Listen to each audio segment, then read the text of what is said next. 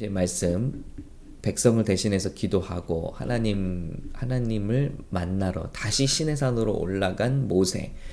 어, 40일을 또 금식하고요. 하나님과 시간을 보냅니다. 그리고 하나님의 마음이 돌아서시고요. 또 어, 다시 한번 이스라엘 백성에게 주시는 명령을 다시 한번 remind 하시죠. 이런 장면이 34장 내내 나옵니다. 그런데 제가 오늘 어, 나누기 원하는 것은 모세가 이제 하나님과의 그런 40일간의 또 지난번에 40일 있었잖아요. 근데 이번에 40일 또 하나님과 어, 함께 하고 그리고 내려올 때 어떤 일이 있느냐 하는 거예요. 한번 볼까요? 네. 모세가 그 증거의 두 판을 모세의 손에 들고 시내산에서 내려오니 그 산에서 내려올 때 모세는 자기가 여호와 말하였으므로 말미암아 얼굴 피부에 광채가 나나 깨닫지 못하였더라. 어, 네. 피부에서 광채가 나기 시작했어요. 우리 교회에 동안이라고 어, 소문난 분들이 많이 계십니다만은 예, 특별히 관리가 안 하시더라고요. 예, 여쭤보면 비결이 뭡니까? 그러면 어, 새벽 기도인데요. 그러시더라고요. 네. 어, 정말 놀라운 일이죠. 우리가 하나님을 가까이 할 때, 이런 말씀하시잖아요. 여호와가 말하였으므로 모세가 여호와와 말하였으므로 말미암아 여기 이유가 나오잖아요. 예, 막 비싼 거 바르고 뭐뭐 뭐, 때론 수술도 하고 이거보다 더 효과적인 것은요. 우리 하나님과 말하는 거예요. 예, 하나님께 달려가는 것입니다. 하나님을 만나는 것입니다. 그랬더니 얼굴 피부에 광채가 나나 깨닫지 못하였더라.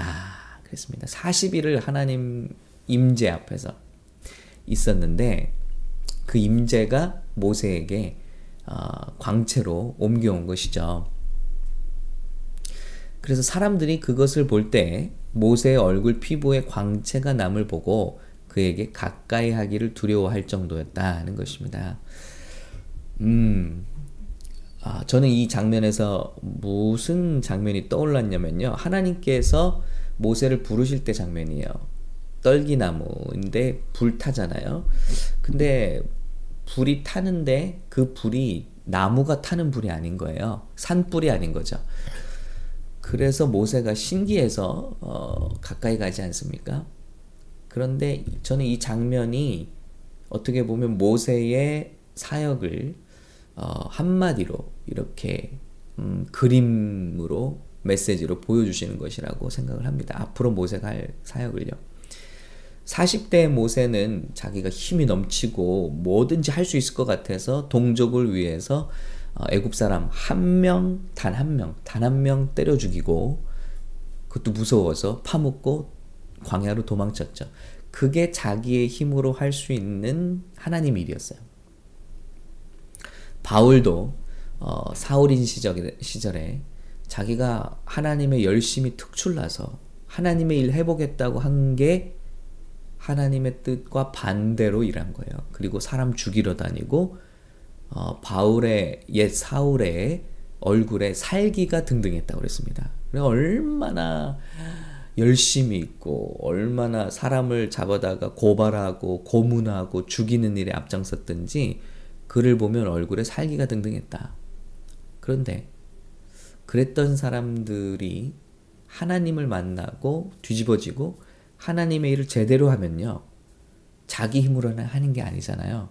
그러니까 오늘 말씀처럼 떨기나무에서 모세를 부른 것처럼 분명히 광채가 나고 불이 타고 있는데 이게 나무가 타는 게 아니죠. 하나님의 빛이죠. 하나님의 불이죠. 이게 모세에게 이루어진 일이고 하나님께서 사용하시는 모든 사람에게 일어난 일이에요. 베드로가 예수님에게 말합니다. 저요 여기 있는 사람 다 떠나도 저 예수님 떠나지 않을 겁니다. 배신하지 않을 겁니다. 그런데 예 제일 먼저 도망가잖아요. 이게 자기 힘으로 할 수 있는 거예요. 그런데 나중에 예수님이 물으시죠. 아 요한의 아들 시몬아 내가 나를 사랑하느냐 할 때 베드로가 이제는 자기 힘이 다 꺾인 걸 알아요. 그래서 내가 그런 줄을 주께서 아시나이다. 이제 내 힘으로 하나님 예수님 제가 주를 얼마나 사랑하는데 이렇게 얘기하지 않는 거죠.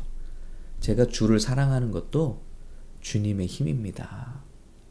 예. 제 힘으로 하는 거 아닙니다. 이제 꺾인 거예요. 그때가 바로 주님의 일을 할 준비가 된 때라는 거죠. 그래서 이 자기 고집과 자기 사랑이 큰 사람들이 오랫동안 연단을 받는 이유가 이게 꺾여야 하나님의 일을 할 수 있는 준비가 되기 때문이죠. 근데 이 이유를 모르고 어, 다 세상 탓이면 어, 준비되기가 힘들겠죠. 자, 오늘 모세 사역을 보면 그렇습니다. 네. 이제 정말 그 타는 떨기나무가 바로 모세의 모습이에요. 모세가 이제 힘으로 타는 것이 아니라 하나님께서 주신 영광으로 피부에 광채가 나는 거예요. 이제 이런 사람들은요, 우리가 번아웃이라고 하잖아요. 번아웃. 번아웃. 내가 타버리는 거예요. 그냥 다 타버리는 거예요. 나를 태워서 일을 하니까 내가 지치죠. 그런데 지금 모세의 사역은 그렇지 않다는 거예요. 여러분 생각해 보시기 바랍니다. 성령을 받기 전에 제자들은 지쳤어요. 그리고 음, 잘 나가는 것 같다가도 한순간에 무너지고 예수님을 배반하고 도망가기도 하고 그런데 성령을 받고 일하는 제자들의 모습에 번아웃이라는 걸 찾아볼 수 있습니까?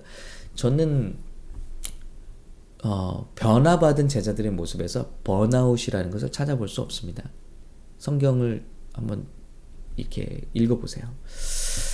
번아웃은요, 내가 타는 거예요. 어, 근데 진짜 하나님의 사역은요, 내가 타는 게 아니라 하나님의 영광이 나타나는 것입니다. 그, 그 영광은 어디서 나오느냐? 우리가 personal worship, 하나님과 긴밀한 시간을 갖는 데서 하나님의 빛이, 하나님의 힘이 나온다는 거죠. 오늘 말씀하시잖아요. 자기가 여호와와 말하였으므로 말미암아 하나님의 영광, 피부 광채가 나고 있다는 것도 몰랐다는 거예요. 이게 비결입니다, 여러분. 그래서 오늘 제목이 번아웃 되지 않는 사역의 비결인데요. 비결은요. 개인 예배가 꼭 지켜져야 된다는 것입니다. 모든 하나님의 일보다 내가 하나님과 긴밀하게 시간을 갖는 그 개인 예배 이것이 있을 때 우리는 번아웃 되지 않는다는 거죠. 모세의 비결이기도 합니다. 예, 번아웃 타버리지 않는다는 것입니다. 그 후에야 이제 온 이스라엘 자손이 가까이 오는지라 모세가 여호와께서 시내산에서 자기 이르신 말씀을 다 그들에게 명령하고 모세가 그들에게 말하기를 마치고 수건으로 자기 얼굴을 가렸더라. 네, 사람들이 자기에게서부터 나오는 하나님의 광채만 집중하는 것을 두려워했어요. 그래서 빨리 말하고는 얼굴로 싹 가렸습니다. 우리는 반대죠. 어, 하나님의 영광이 막 나타나기를 자랑되기를 원하잖아요. 근데 모세는 달랐어요. 사람들이 하나님의 영광에 집중하는 어떤 어, 자기로부터 나오는 자기에게 남아있는 하나님의 영광에 집중하는 것을 막았다는 거예요. 그들이 백성들이 오직 하나님을 바라보도록 이것도 번아웃 되지 않는 사역의 비결입니다.